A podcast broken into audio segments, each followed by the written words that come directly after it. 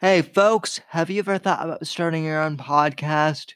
Maybe you've been listening to the Whitfield Report for a while and you're starting to think to yourself, hey, you know what? I could do this podcast thing. But where the hell do I start? Well, folks, I've had a lot of friends ask me that in the last few weeks, and I'm here to tell you all that Anchor is a one stop shop for recording, hosting, and distributing your podcast.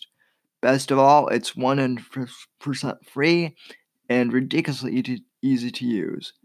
And now Anchor can match you with great sponsors who want to advertise on your podcast. This means you can get paid to podcast right away. In fact, that's what I'm doing right now by reading this ad. You're damn right that's what I'm doing. And what I like about Anchor is that whether you're a novice or an expert, it's incredibly easy to use. They have uh, great tools that you can use to record and edit your podcast if you're a novice just starting out. Or if you're like me and you're an old pro at this, you can bring your own tools and record your audio and then upload the files yourselves. Whichever way you podcast, it's extremely easy to use Anchor, and I highly recommend them. So get started today by going to anchor.fm forward slash start and I can't wait to hear your podcast, ladies and gentlemen. Now go out there and make some podcasts.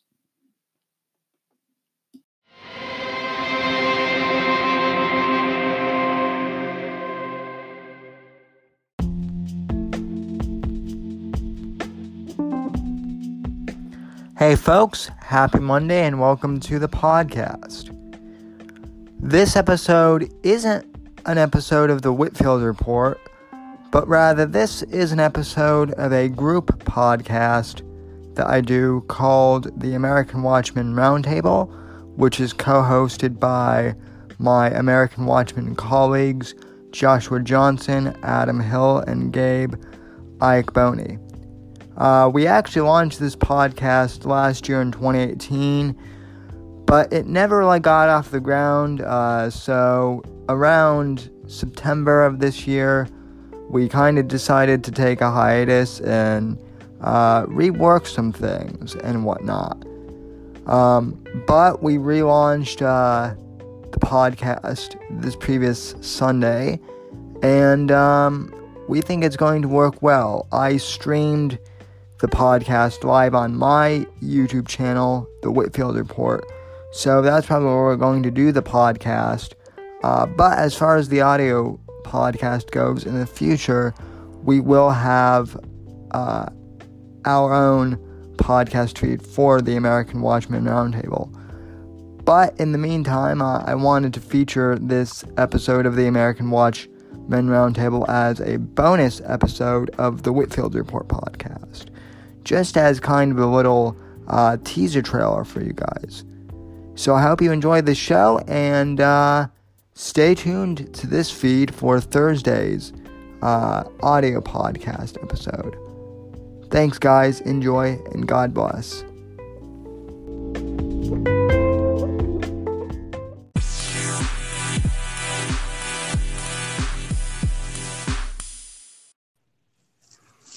Good evening, ladies and gentlemen, and welcome to the American Watchmen Roundtable. I am uh, one of your co-hosts, uh, Sam Whitfield, broadcasting live here in Florida, and uh, we're doing this stream from my uh, YouTube channel because the American Watchmen um, uh, YouTube channel is unavailable right now. So without further ado, I'll allow my uh, co-hosts to introduce themselves, starting with uh, Adam. Hey, this is uh, Adam. I'm a founder and co-editor of American Watchmen. And uh, Gabe. Oh, I'm Gabe, and I'm also a uh, founder and uh, editor of American Watchmen. And last but not least, our uh, our good friend, Mr. Uh, Josh. And I am our uh, also a founder and co-editor of American Watchmen. So, folks, usually we do this uh, podcast once a week on Sundays over on our over on our own channel at American Watchmen. Uh, but like I said, our channel is shut is kind of shut down, just like the uh, federal government is uh, tonight. So. Uh, without further ado, let's move right into that topic, shall we? Uh, what are you? I guess who wants to take the uh, first stab at the shutdown? What, are you guys' current takes on it? I mean, I can kind of jump into this one. You know, um, honestly, I don't, I don't see this shutdown as a bad thing. I mean, I know a lot of people do, but I mean, I just love how you get to see the hypocrisy of the left in this shutdown because when the shutdown happened during Obama, it wasn't Obama's shutdown, it was the Republican shutdown. And now, when the Democrats control the House, now it's suddenly not their shutdown, it's Trump's shutdown. I So would, that, that that's my take on it. yep. I will just uh, add too that I love how the Dems are also making this all about well, Trump uh, wants to harm uh, children. When I played clips of Trump's speech on my own podcast, uh, the Whitfield Report, last night, and Trump clearly says in that speech that he wants to uh, protect children, both, uh, you know, His- Hispanic and uh, American, from the drug cartels who use children uh, to, smuggle, Right. to smuggle drugs. But the left always completely just uh, abandons that point all the time. I guess I'll be the the sole defector here, and I guess I'll kind of uh, call it Trump shutdown still, but I think that's a good thing because uh, I I don't know about you guys, but I'm tired of Republicans going to uh, Washington and then constantly letting the Democrats walk all over them. So Trump actually taking a stand for getting the wall built and fulfilling a campaign promise is a plus in my book. Oh yeah, there's no there's no doubt about that. I said I said last night that we need the wall 100. percent Yeah, I, I, I'll agree with Josh. I think, I think if anything, this shows that Trump is really the only serious Republican on immigration. I, I mean, I think you could make, I, I, I think you could make the argument that Republicans made when Obama was in office about how in 2009 and 2010 Democrats never passed immigration reform. But in the two years that Republicans had the White House and Congress, they did absolutely nothing on the wall. I'm sorry, but is somebody crunching a candy wrapper? I th- I think that was Adam, but but uh, yeah. I mean, getting back to the subject at hand, Trump really is the only.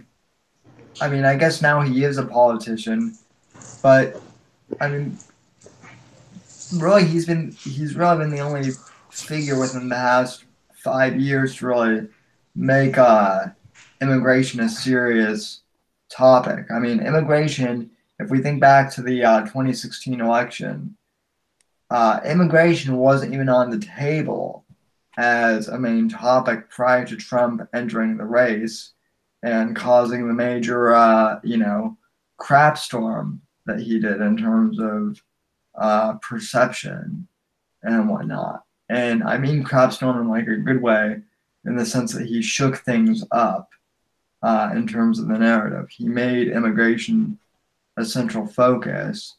Um, the fact the fact that people are saying that he's shutting down the government over immigration they see as unnecessary. But my question is how uh, how much longer can we keep uh, uh, pushing this subject to the back of the uh, boilerplate, so to speak? Um, I think we're out of time, and I think Trump knows we're out of time too on this issue. I, I, I, I think Trump just doesn't want to kick the can down the road anymore. To be honest, be I, I think it speaks at some I I think it speaks at some level to the fact that Trump doesn't trust his own party to actually even if they give him a bill to sign um, the the the logic of the media is oh it's Trump oh he can't decide oh you know his inner circle doesn't know what he's thinking but I think that speaks more of the fact that Trump doesn't trust his own party to actually handle the issue well because if they kick the can down the road and they do one of the things they've talked about which is fund everything except the Department of Homeland Security and only fund the Department of, of Homeland Security until February. So they then have like a month or two to negotiate it. I think it speaks to the fact that Trump doesn't trust his own party to actually get him any better of a deal because what'll happen is they'll talk about it for a couple months. Pelosi won't budge, Schumer won't budge, and McConnell will have to pass a bill, which basically is the same thing that that Democrats are offering now, which gives nothing to Trump or or his base.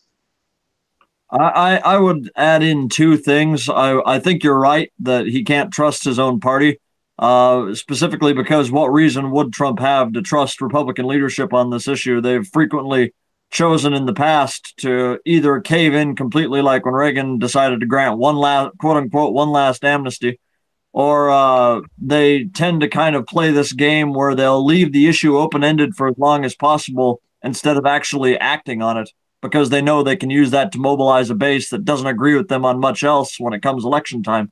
The second thing, which I think you might find more interesting, Gabe, is uh, if you look at the the map specifically for Texas, uh, the the Cruz versus O'Rourke map. Mm-hmm.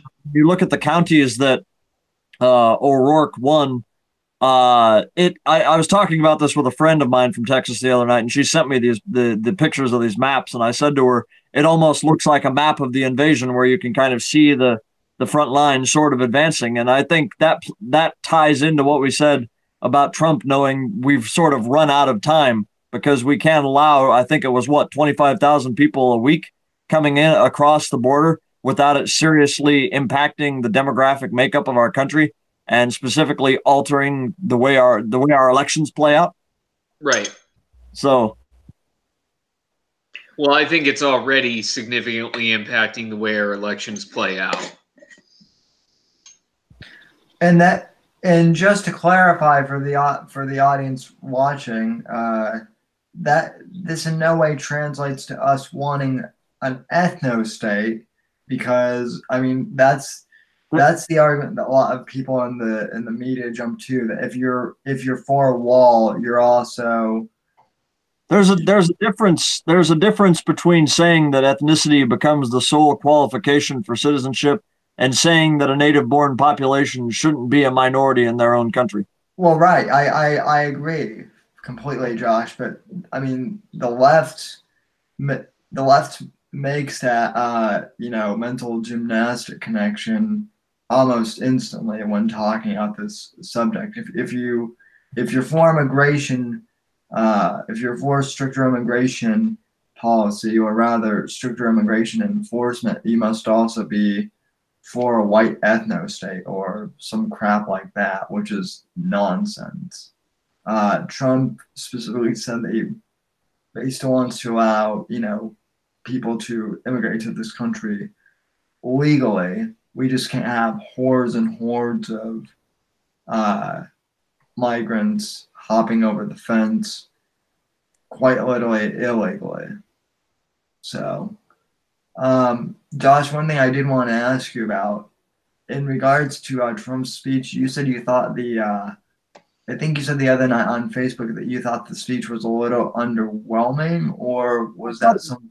I thought the speech was good, but I don't, I don't think that Trump I don't think his delivery was good because it seems like when you try and tie him down and hold him to the script, he's he's much better at his rallies than he was on television that night. My immediate uh, reaction to a friend of mine was that I think this is the first time I've ever seen a speech where somebody was looking dead on in the camera and I didn't feel like they were looking at me. Uh, and and the thing about it is, that's funny about it is that even even with the the flawed delivery, uh, somehow Chuck and Nancy managed to managed to do even worse. So you know, even even with the flawed delivery, it, was it was clearly superior than than her slurring and slur and uh, slushing her words around and offering no real plan beyond uh, get rid of all your leverage for us to negotiate with you, and and then we'll do what we want. Yeah, I mean, fundamentally, any I mean, fundamentally for for Trump to back down would be at this point would mean he loses all leverage. I mean, so I mean, he's he's dug into his position. Um, so I mean, it, for Trump to back down at this point, it doesn't won't won't do him any favors in terms of getting what he wants. I, I will say, uh, from the news coverage angle, it it and maybe I don't know how this is for you guys and other voters, but uh, for me, I don't. I, I, it, it kind of pulls at my heartstrings some of the federal workers. I know the other night I made a post about the FBI and I've made comments about the TSA and some of those, but I'm I'm not referring to those types of people so much. Uh, their lack of funding right now doesn't bother me because I don't think it's near as big a deal as the media makes it out to be. But uh, some when you when you see the stories about people calling the mortgage company or whatever and they're being turned down and they're selling everything, that kind of gets at me. But at the other hand, on the on the other hand, you have to and, and people who watch this and, and feel that way like I do while watching the news have to understand that if we have mass uh, if we have open borders and mass migration, it's going to hurt a lot more than just 5,500 federal workers. It's going to hurt people who are already hurting year round with or without the shutdown across the country who do get their paychecks and still struggle to make ends meet because they can't compete in a market where uh, legal immigrants artificially drive down wages. Well, it's just an it's gonna it's gonna partly building on that, Josh, is it's just gonna create more poverty in general because the jobs that these that immigrants, whether they're legal or illegal, are gonna fill uh, are are low skilled job are low skilled labor where they make minimum wage or barely above it because they don't have any marketable skills. So, you know, great, they're making eight bucks an hour, but, you know, eight bucks an hour is not going to afford the rent. Well, well, not just that, but people are talking how you know how the federal workers are out of out of work right now, uh, and how negative that is. And like Josh said, I, I feel for some of these uh, federal workers, no doubt. But a lot, a lot of them at the end of the day are also uh, paper pushers and bureaucrats. Uh, that's not to say that they don't, you know, deserve a living too if they've, you know, applied for the job and worked at it. But at the same time, um, it's it's it's it's kind of like this during the Great Depression. If you were rich and the and the stock market collapsed, then yeah, it hurt you, but it doesn't quite hurt you like it hurt somebody who had little to no money to begin with. So if you're if you're somebody who's a elite federal bureaucrat already, odds are you're going to be able to handle going off of work for uh, for two weeks much longer than uh, somebody who struggles even when they are getting a paycheck in the well, middle of the country. Well, uh, well, exactly. the The other thing too is the problems that Trump is trying to address with immigration are issues that don't affect them anyway. So it's not like this affects them all that much in the long run individually. Yeah, I mean they'll get back pay. It, it's a, it's it's almost a guarantee. They, they they do get back pay, and then I'm not sure for like the park workers, but I know for a fact that people who are in the IRS and uh, more office oriented jobs, they not only get the back pay, but they'll more than likely end up having to say, well, we fell behind during these last 21 or 22 or 23 days or whatever. Uh, yep. We now work overtime, so they'll collect some overtime pay on top of that. Yep, yeah. And the thing is that uh, while I feel for for federal workers, if you miss a mortgage payment, you're not gonna you're not gonna get evicted from your house. I mean, it, it takes multiple mortgage payments for that to happen. You'll be assessed a fee, but people aren't losing their housing because of this crisis or because of this shutdown in in a mass way, which I think is what the media is inferring is go is going to happen or is happening. They, they they've kind of grabbed at straws the way they've they've pulled the the way they've covered this because at first it was that the, the Trump, right before Christmas was like the Grinch stealing Christmas or something was what one headline said. And then Tyron changed over to uh, the other that uh, that Trump was not funding the uh, law. They said Trump wasn't funding law enforcement because the FBI wasn't getting funded. Well, big whoop. Most people are more are are counting on their local sheriff and police departments for their protection more than they are the FBI. Right. Well, and I, I saw some ridiculous uh, mental gymnastic from some columnist, I think was in the New York Times or maybe it was HuffPo. They wrote something about how, you know, Trump is Trump is shutting down the FBI just so that, you know, Mueller can Mueller won't be able to nab him or something like that. You know, that so, you know, there are some people who are trying to tie this back to the ridiculous, you know, Trump Russia scandal, um, and in air quotes. So. Here's a real interesting question. I wonder how many of these, because uh, because a lot of these uh, big media corporations are owned by the same uh, small handful of companies or families. I wonder how how their coverage of it. They're always so anti-shutdown. Uh, then it makes you wonder: is that because the companies that own these media outlets might be losing out on federal subsidies during these times? Yeah, yeah, it could be that, but at the same time, I mean, they've also got to be loving this because it gives them the excuse to write whatever they want and create a big media frenzy, which I mean they do anyway on a daily basis. But I mean, now they're really going to town on it. So well, it gives it gives them a chance just a virtue signal. I mean that that's in essence, is what this shutdown boils down to is just virtue signaling for everybody. Yeah, I think that's a that's a good estimation. Here's a good question, Gabe. How long do you think we can go on this one? you mean on the shutdown one? Huh? What? You... you mean on the shutdown? Yeah, on the shutdown. Yeah. I, I, I think what will eventually happen is that uh, that it'll reach a critical mass where basically both parties um, throw up throw up their hands and eventually come to some sort of compromise. But I think it will take. I, I, I think it would be both parties actually just revolting against their leadership. So I think it would be Republicans revolting against Trump, but I think it would also be Democrats revolting against Nancy Pelosi, and their excuse would just be, "Well, we had to open the government." So, I mean, I don't, I don't see leadership doing anything in it, and that that you guys know that Mitch McConnell, the the background of the shutdown is McConnell tried to send Trump a bill, and Trump vetoed it. Uh, I think McConnell knows that this is going to drag on for another month, and then eventually leadership is just going to get thrown overboard. And that's why he's not doing anything because he knows that's what's going to happen. So why should he act like Trump and Pelosi and act like they know what the heck they're doing when when basically the rank and file are going to get so ticked off they're going to just give leadership a middle finger.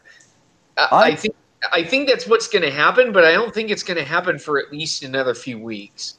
I saw the other day they had a headline on the Hill, and I was actually impressed with McConnell for once in my life. And uh, I, I, was impressed because he had apparently blocked several bills to try and reopen the government. Mm-hmm. And I'm impressed to see him following the White House's direction on that.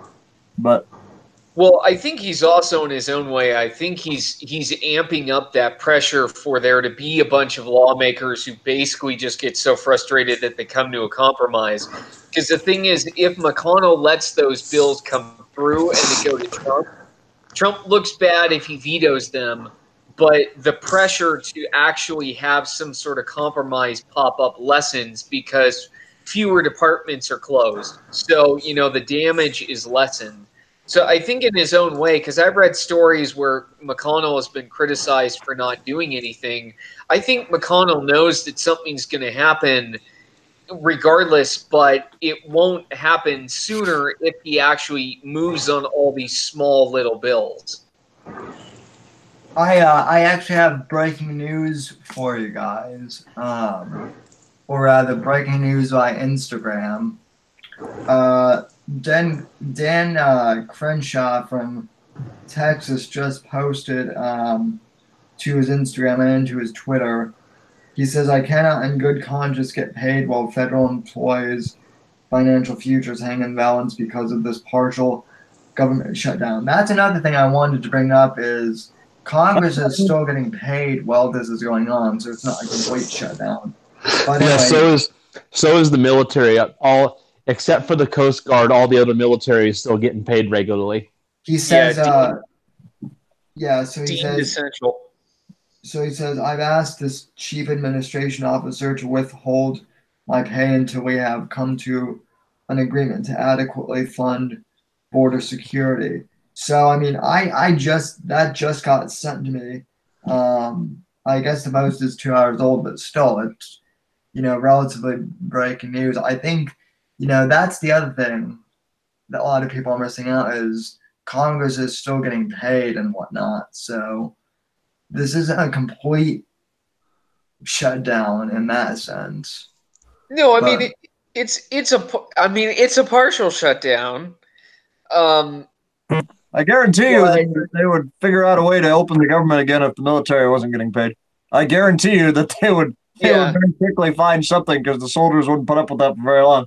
But Yeah, they they also I mean it, it they also have found workarounds for things like ensuring that food stamp benefits go out as well. So I mean it it's not as it's not as it's I honestly think at this this point even though that it's been a partial shutdown for 3 weeks a lot of it is just the perception that the government is shut down. In reality a lot of the, the primary governmental programs big or small they haven't been they haven't been affected on on a nationwide level. I mean, it's true like government contractors aren't getting their reimbursements and grants are not being processed for science and new loans for agriculture are not getting processed, but on a systemic level nationwide, a lot of the major programs are still running. Funnily enough, the IRS is not considered essential in terms of pay. They do have they did have a plan, but their plan only their their contingency plan only lasted for about two weeks. So they've now had to begin uh, rethinking what they're going to do going forward from here. Um, the the the consensus that I'm seeing is they might have IRS workers come in without pay. Uh, for Yeah. now. They will continue to accept. Like we we we can already start filing tax returns. It's just that Yeah. you're not going to be getting your refund anytime soon. Yeah, Um, I mean, yeah, and and I mean, you guys know that I work at a nonprofit. That that is one of those things. That some of our clients rely on those tax returns because they're low income, so they're going to get refunds on their earned income tax credit. A lot of them have already filed, so they're just waiting on the refund. hmm So I mean, in in the grand scheme of things, this shutdown, this partial shutdown, really has not. It, it's more the perception of the damage that it's creating than it actually has created a lot of damage. I mean, Well- I, I I was reading an article the other day that said, "Are you missing your government yet?" And I don't think a lot of people are actually missing their government yet. I don't I don't think people are are it it as long as the the vital parts of it, like we just discussed, are still functioning, people will be fine. It's it's when, for example, the military and the police stop getting paid, or when your your food stamps or whatever get cut off, that you start Right. seeing Greek levels of you know people throwing fire bottles on the street. Uh, but we're not close to that yet. Right, and I and I think that's why neither side has moved in, in terms of ne- negotiations. I mean, like I said before, this this shutdown can essentially be. I mean, regardless of your position on it, this this shutdown is basically i- entirely virtue signaling. Um, because Democrats used to be for for the wall before Trump was elected, and Republicans used to support border security until Trump got elected. And then they were just like, we're not going to worry about it. We're going to focus on other stuff. So, I mean, at its core, until uh, I think those big, those big impacts of, of, of a government shutdown, whether it be food stamps or Medicare um, reimbursements not going out to doctors, until we see something like that, I really don't see an impetus for either side to back down because they lose more than they gain. A lot of the media coverage is focused on how the shutdown is costing a lot of money. Um, but I think that's sort of that sort of explains why the media obsesses and focuses over it so much. It's not just the the anti-Republican bias that's always been there that they think they can pin it on us like always. But uh, it also, I think, has to do, as we've kind of discussed on other topics, the fact that so many media jobs are centered around New York and Washington D.C. now, uh, where all the where you know where the affluent live.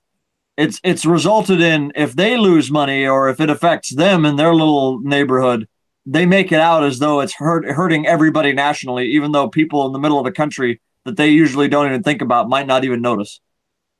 I, I, if, I don't know if that makes sense. If, no, no, no, it makes it, it makes a complete sense. Well, um, it affects them. It affects them on a daily basis. It doesn't affect normal people in the middle of the country, but because it affects them and they all live, the, the entire media complex is centered around these few huge cities now they make it out like it's a national problem affecting everybody when it really isn't.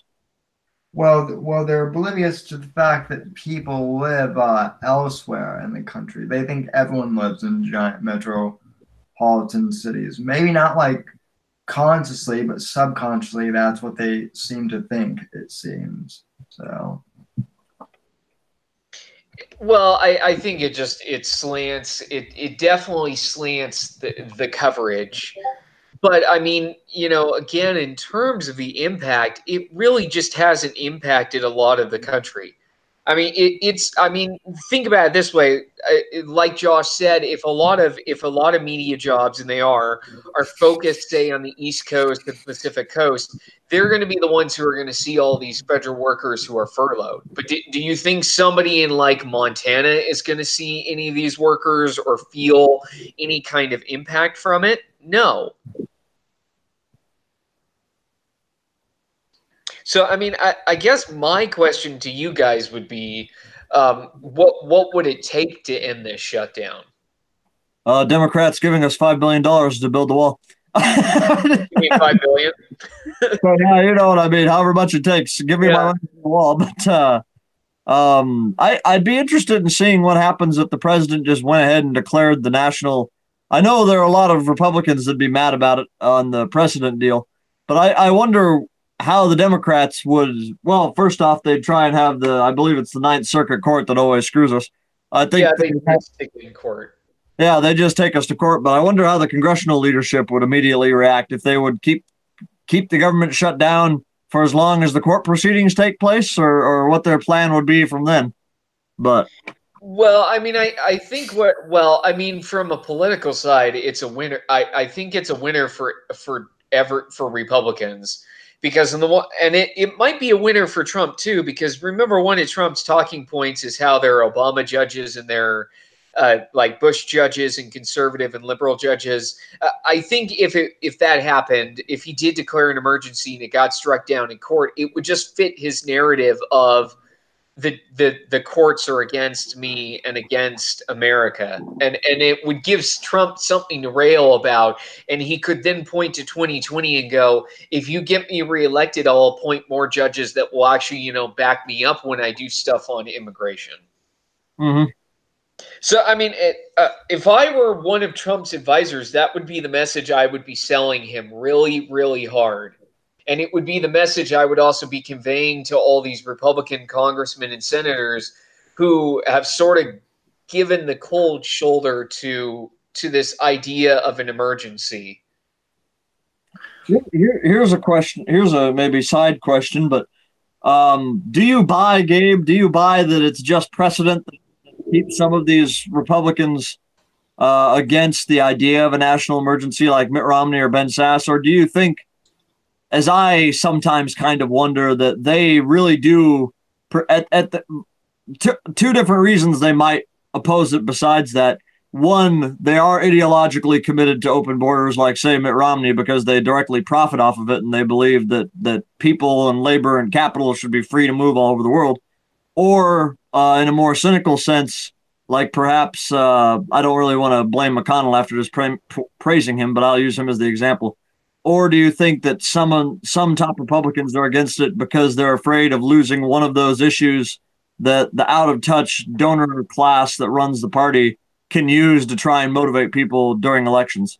I would certainly say it's that second option for me, Josh. I think that like I think that a lot of Republicans, although they may be ideologically with Trump, I think a lot of them are maybe af- afraid or scared of pissing off their uh, special interest donor. Uh, yeah, I, I agree. I th- I think it's I think it's the second one because as long as you don't do anything on it, you don't anger that you don't anger the donor class, but you also keep the issue alive during during election season, so you can get your your base to turn out, especially your blue your blue collar base.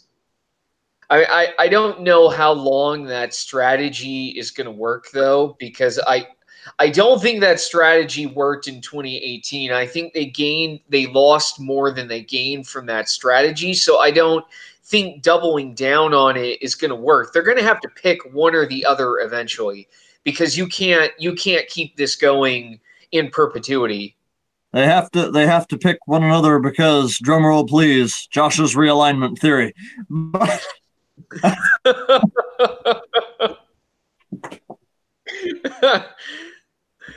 No, I, I, I, agree, and I, I think we saw it, a, it significantly in the midterms. Is that the the the, the paradigm the the the I think the the perception of the parties um, that Republicans are for the rich and Democrats are for the poor. Republicans are the party of the rich.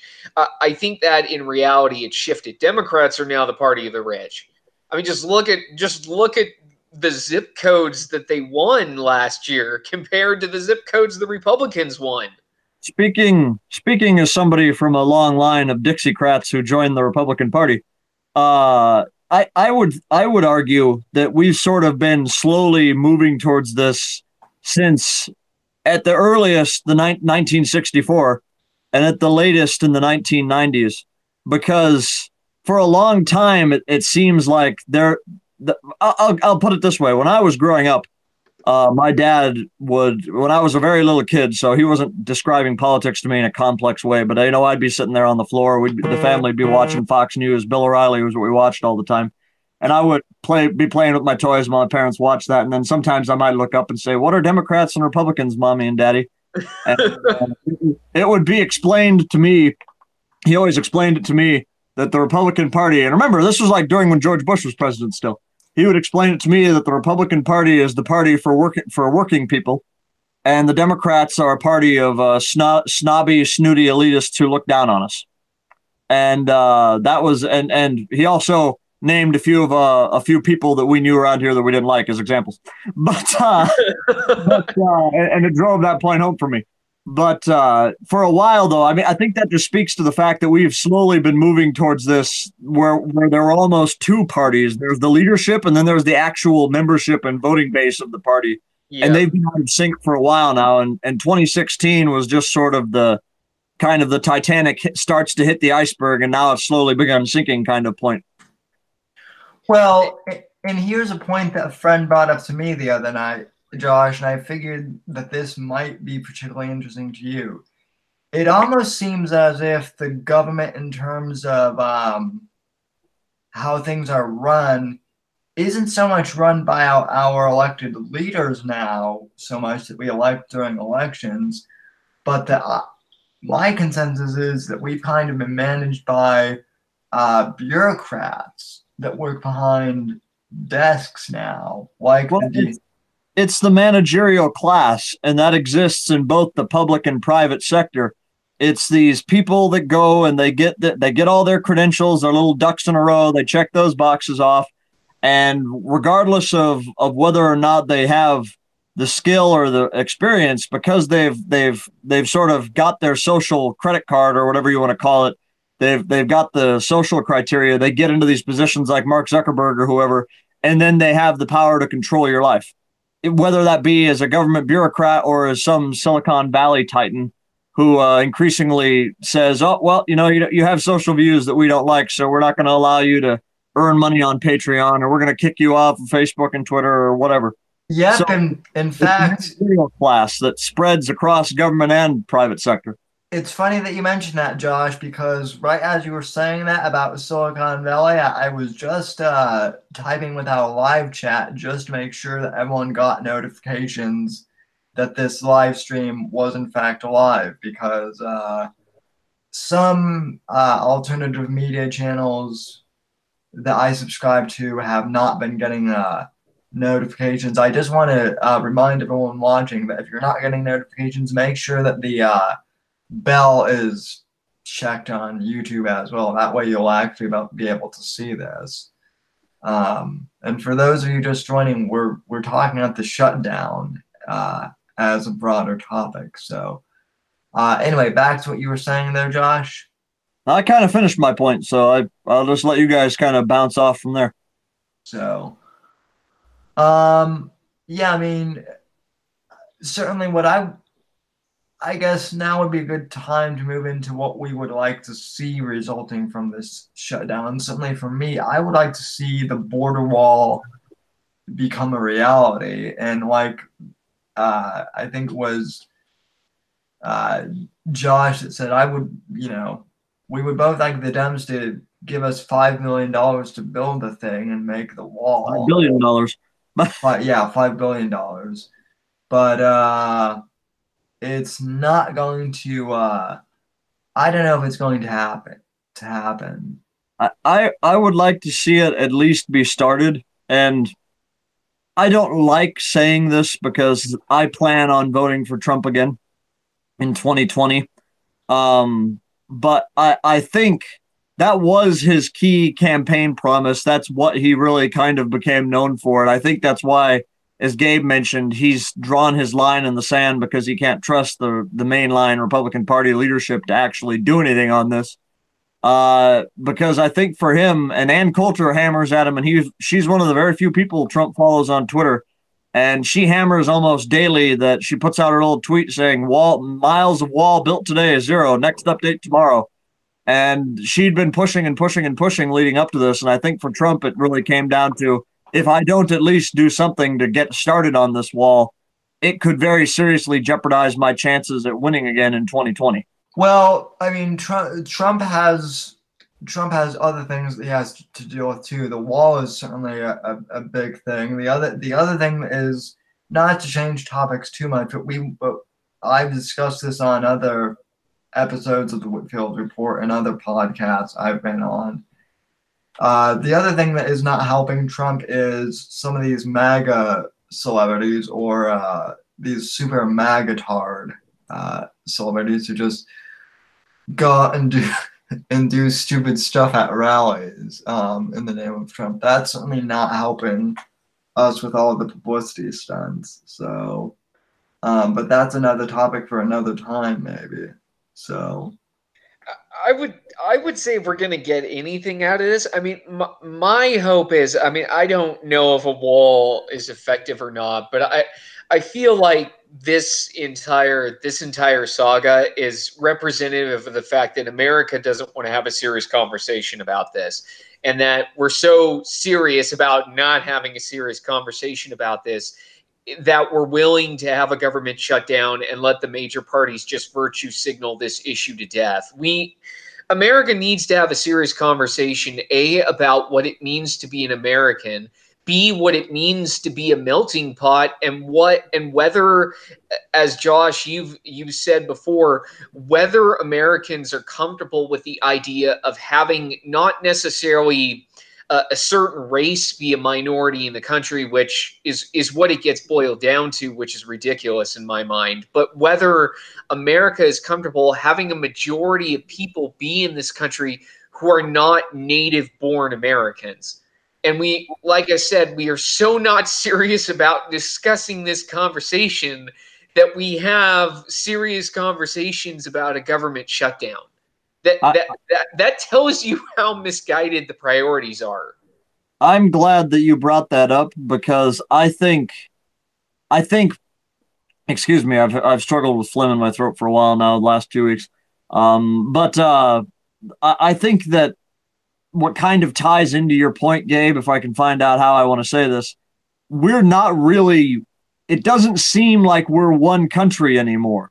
And there have been articles written about this ad nauseum. I know I kind of constantly hint at it uh, when I talk about you know my my birthplace in Iowa and, and our, our our congressman in the district over there and the way the media treats him.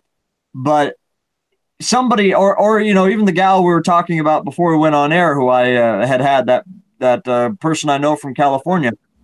We've had very intense, more intense political discussions and debates than I usually have with anyone and it and and and I've seriously thought several times, is this person on another planet? And and I don't think I'm the only one who gets that uh, you know impression being from the Midwest, talking to somebody from California or New York. Uh, the the culture and the and the viewpoints and and the way that you know, as you mentioned, we think about what it means to be an American has has become so radically different depending on what region of the country you're in that it doesn't feel like we are really one country anymore. If that makes any sense. No, it does. So yeah, I mean it. Uh, uh, I mean, essentially, it, it boils down to my hope is that this that this makes Americans wake up and have a serious conversation about it and be able to talk about it without just saying that you're a blanket racist or or you don't you don't like diversity or don't want to embrace it. I mean, those are the simple answers that unfortunately breed the kind of division that we have in this country. There's nothing wrong with saying that you want to celebrate your ethnic history and that you believe that a majority of Americans should be native born Americans. You're not saying kick every non non native born American out of the country, but you are fundamentally expressing an idea that you believe in. It's not racist, it's not majority white, it's not majority black, but it's a valid opinion to have but when somebody calls you a racist for it, it basically shuts you down and ends the conversation and breeds the mm-hmm. division that ultimately leads to something like we're experiencing now. And and the political discourse now is just basically if you're for the wall, you're a racist, and if you if you are against the wall, you're you're against border security and and stopping illegal aliens from from killing people it it's it's an incredibly oversimplified argument that just goes nowhere. The next episode of the American Watchmen podcast. Are we near having our own version of the caning in the halls of Congress? I, I think I'm the only one who gets that reference because that's like my favorite little episode out of American history. I, I'm amazed they haven't made a movie out of it yet because I just love reading about it. It seems like it would be great for a movie if they could find some way to drag it out. Uh, oh, Citizen Kane goes to Washington. No, no, I mean, I mean the caning of Charles Sumner. Oh, it was he was a he was a abolitionist senator. I forget which state he's from, uh, but he basically gave a speech that he was warned even by other abolitionists not to give, uh, where he accused uh, uh I forget the name of the senator, the particular senator, but he accused a Southern senator of basically liking slavery so he could sleep with the slaves. And uh, oh. this particular, another one, another Southern senator by the name of Preston Brooks was the cousin of the guy that he accused of in that speech, and he felt, uh, per per his role as a Southern gentleman, he felt like his family's honor had been besmirched.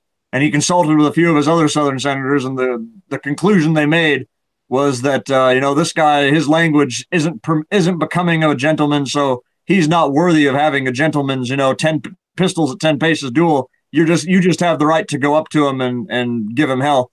And so Preston Brooks walks into the Senate one day, has a big you you've seen him in the movies, the old 19th century kind of heavy walking. Uh-huh. And the, the, the Senate desks back then were bolted to the ground. So if somebody came at you, you weren't going to be able to just jump up out of your chair and slide away. And so he, uh, Preston Brooks, walked up to him and just clubbed him over the head with it and went nuts and just kept beating him with his cane until the thing finally snapped in half. While another Southern senator drew his gun on the Senate floor and stood there making sure nobody intervened. And uh, ultimately, Sumner's laying there a bloodied mess on the floor. I think he leaves his duties from the Senate for like four years, and that's one of the the pivotal moments leading up to the Civil War because of this kind of cultural divide between those two different parts of the country, and that sort of exemplified it. Hey Josh, I'm I'm in a uh, I'm in a Discord right now, and I've shared the I've shared the link to this, and uh, someone in the Discord just said that you sound a lot like Andrew Klavan. Uh, so I, I'm not sure if I should be insulted by that or not. yeah, I, I, I was I was gonna I, I I was just typing. I'm not sure if, if Josh. I, well, well, just just you're you're kind of the I don't even know how to classify you politically. You're you you're your own. I'm an old line paleo conservative Catholic reactionary nationalist. Uh, I don't know how you can can uh, can sum that up, but There, I like, I like I like Huey Long and Richard Nixon. Uh, we'll put it that way. But Yep. So uh, to to Canna in the uh, in the Discord, there there we go. That's the best way to describe uh, Josh. So, um, but yeah, I I actually think that we should bring. I think we should bring caning back, and I think we should bring duels back too. My, since we're talking about favorite episodes of, Amer- of American history, um, I love the uh, the duel between uh, Aaron Burr and Alexander Hamilton. I think we brought duels back, uh, a lot of problems would be solved. So that's just what came to mind to me when Gabe was discussing the fact that we've come to the point of having the shutdown because it you know I'm not saying we're necessarily on the road to another civil war but you know I I it is you know we might have to dedicate another episode just to this topic but the, the culture has become so radically different as Gabe and I talked earlier where I'm from in in in Council Bluffs uh, if you go there even though it's not in the south we have Confederate flags literally everywhere. And so Steve King has one on his desk, and some ignorant reporter from New York says, "Oh, uh, why does the why does the senator from Iowa have a Confederate flag on his desk? It must mean he's a white supremacist racist." It has nothing to do with that. You just have no clue what the local culture is around here, uh, and, and that's the the kind of thing that leads to where you have these kind of such intense divisions where you you get things like the caning that happened. Because they you have these you have these progressive liberals in these big cities uh, in New York and California who think that the entire country needs to be exactly like them and they refuse to just allow places in the south or in the middle of the country uh, like uh, in my home state Iowa or where I live now in Nebraska they refuse to allow us to just live our lives the way we want to here in peace. They try and come and force their ways on everybody, and I, I and they and they have no understanding for life around here the way it is. For a lot of people, and myself included, that flag doesn't stand for anything but states' rights. So it, it's it's just kind of a it's a joke. It's a joke, and and that's that's where you get to this this almost you know men are from Venus and women are from Mars kind of deal where you have people in different regions of the country who, who don't feel like they're both citizens in the same country.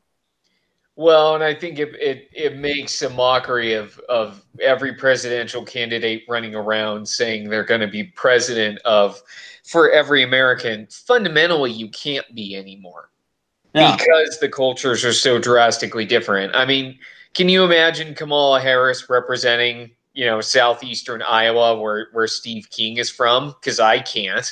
No, I agree with you completely.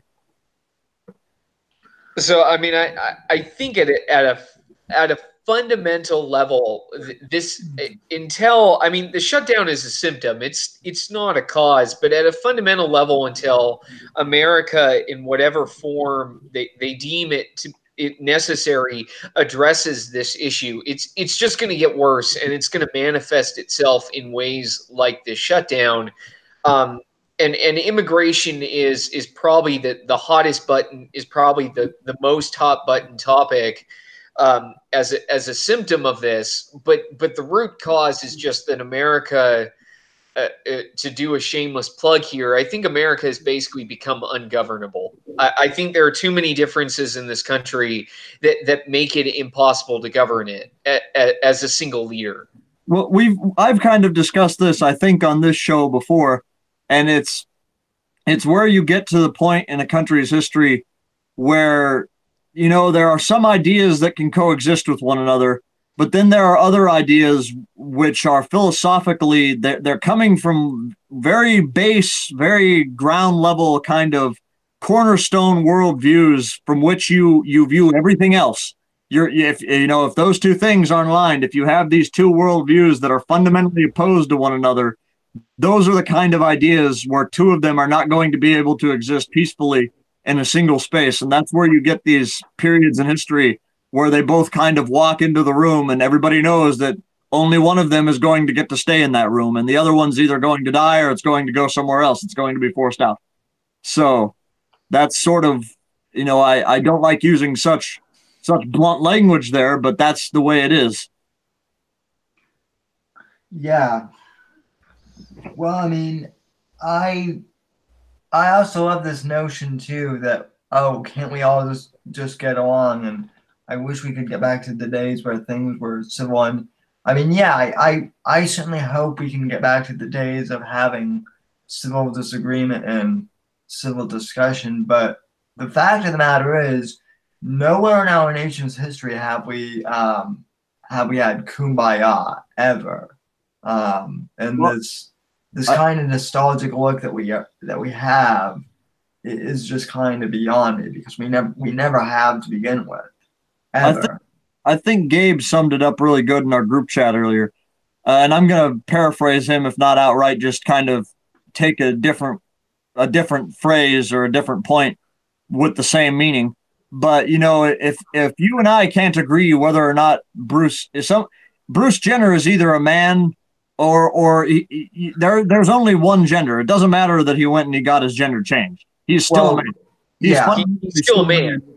If you and I can't agree on something like that, then there's very slim chance that we can agree. You know, that's that's a very base thing to disagree about.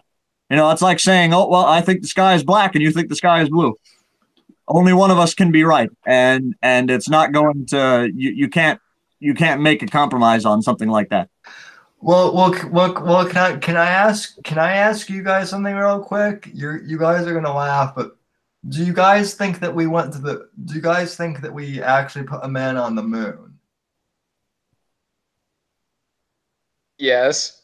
I mean, I guess I guess I have no reason to doubt it, so I'll go ahead with it right now anyway. Okay, because I because I've I've had moon landing conspiracy theorists uh inv- invade my channel chat. Not tonight, but in the past they they have they have. So I just wanted to make sure that we could all still agree on that because even in 2019 we we we can't even seem to agree on um Well, Sam, you, you, me, and Gabe might be able to agree on that. But I just saw a news story the other day where the Russian space agency actually came out and said they were going to do a stu- They were going to do a study to determine whether or not we actually landed on the moon. So we know they Oh. disagree with us. oh please oh god no Josh you what what did you just do? You just gave the moon landing freaks more ammunition to use against me. So Well, no, just, oh, of course, of course, they're going to they're going to question that they lost. But uh, but uh, I, I just thought I'd bring that up. I thought that was hilarious when I saw that a few days ago. But, I'll, I I'll I'll send you guys uh clips in the uh American Watchmen Facebook chat so you got so you guys know what I'm talking talking now. It's been a hell of a few couple weeks, but yeah. I mean, but like I said, at this point, we can't even agree that the moon landing happened or that the Earth is actually round.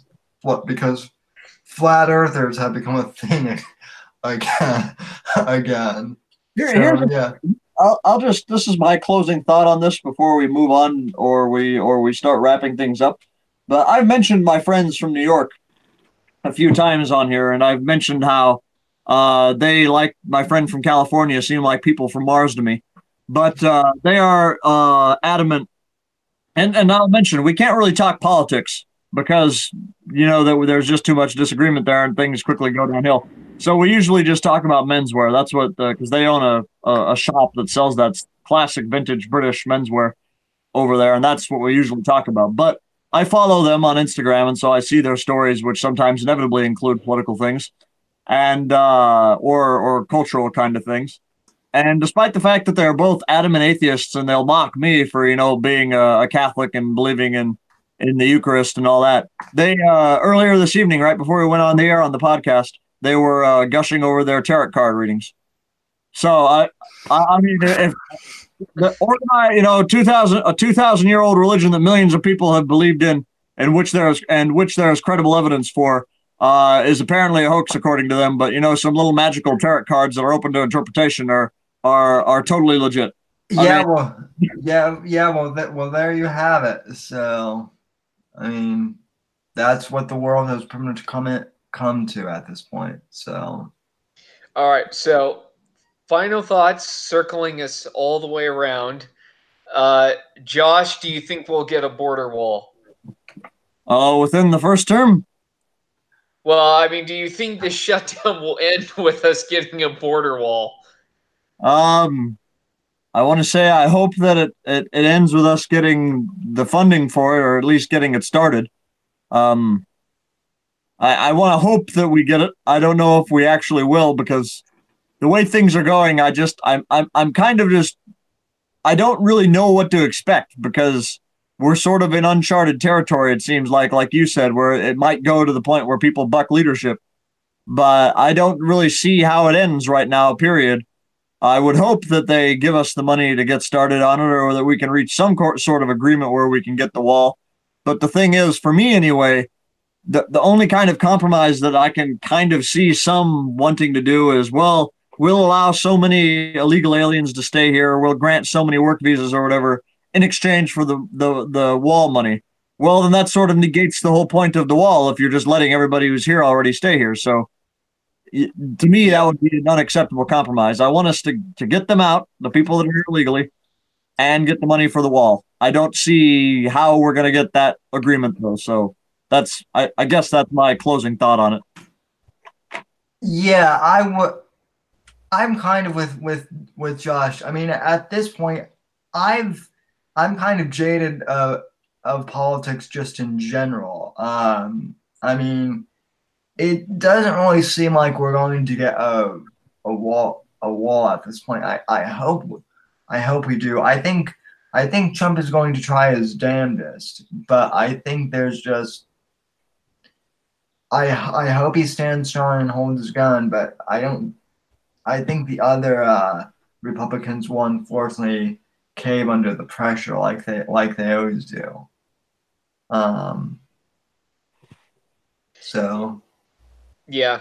Uh, I'll say I, I think it, it I like I said before I, I think it'll I, I well I don't think we'll get the funding for the wall I think there'll be some sort of compromise that pops up from membership and leadership goes along with it but I don't think fundamentally it will address the issues that are that are dividing this country and I think it'll get worse before it gets better yeah, To Kind of bring it back to my realignment theory. It does seem like uh, the new, the real new divide in politics isn't so much, and and we saw this a lot with Tucker Carlson, who I'm hoping we can discuss next week, maybe. But it's not really so much left versus right anymore as it is whether you're somebody who is open or closed, or whether you're a nationalist or a globalist at this point. Because do you like like Gabe said, the fundamental questions are what does it mean to be an American? Or, you know, since this is happening kind of all over the Western world, what does it mean to be a citizen of a country, of a nation state? Uh, or so th- that's that to me, you know, I think I think that's become the new defining question of our time, and it's not going anywhere anytime soon, like Gabe says. hmm Yeah. I and I, I I completely agree with what what you guys said. I really don't have anything else to. Uh, I really don't have anything else to add on to that. I think you guys pretty much hit the nail on the head with that last statement. So so we're at that thank you Cleveland good night stage yeah, or I guess, uh, or or I guess, uh, thank you, thank you. Uh, well, who is playing in the Super Bowl anyway? At this point, I don't even know. So well we're not at the Super Bowl yet Sam do we, do we even know? For once, I wasn't the one who was ignorant of these things. After Dallas lost yesterday, and I'm not even a Dallas fan, but they're like my second favorite team. Um, I um, I just tuned out. So yeah, Well, uh, uh, there's the Pats and the, there's the Patriots and the Chiefs, and then there's the Rams and the Saints. so good night from New Orleans, I Yeah, guess. there you So- go. So, uh, anyway, folks, thank you for tuning in. Uh, I don't know. We may have this on my channel from now on because we're getting some more viewers over here. But uh, if you would like, I'll I'll create a short URL to the American Watchmen YouTube channel so that we can get some more subscribers over there. And uh, as always, we'll have the podcast of this up on Apple Podcasts. I'm going to start doing that this uh, year again. So, um, anyway, thank you guys for uh, tuning in. And uh, thanks to all the uh, people who tune in live to uh, watch us. Uh, from all of us here at American Watchmen, good night, God bless, and God save this great nation.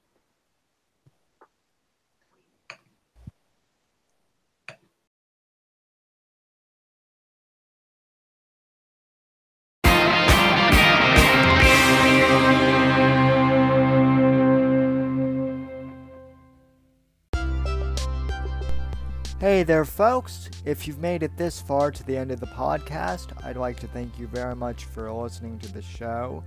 You are the ones that make it possible for me to uh, make an income from podcasting, and I greatly appreciate that just by listening to our show. You are helping us gain ad revenue. However, if you would really like to uh, help support the show, I encourage you to please donate to the podcast and become a supporter of the show. You can head over to anchor.fm forward slash Whitfield Report and click the support this podcast button and uh, choose the amount that suits you to support the show. Or you can click the link in the show notes and it will directly uh, take you to that page. If you can support the podcast, I really, really appreciate that. Anything that- you can do to uh, help out is greatly appreciated. Even if you can't afford to uh, help financially support the podcast, I encourage you to please go on iTunes uh, or Apple Podcasts or Stitcher and please leave this podcast a positive five star review. That really helps us out here at the Whitfield Report.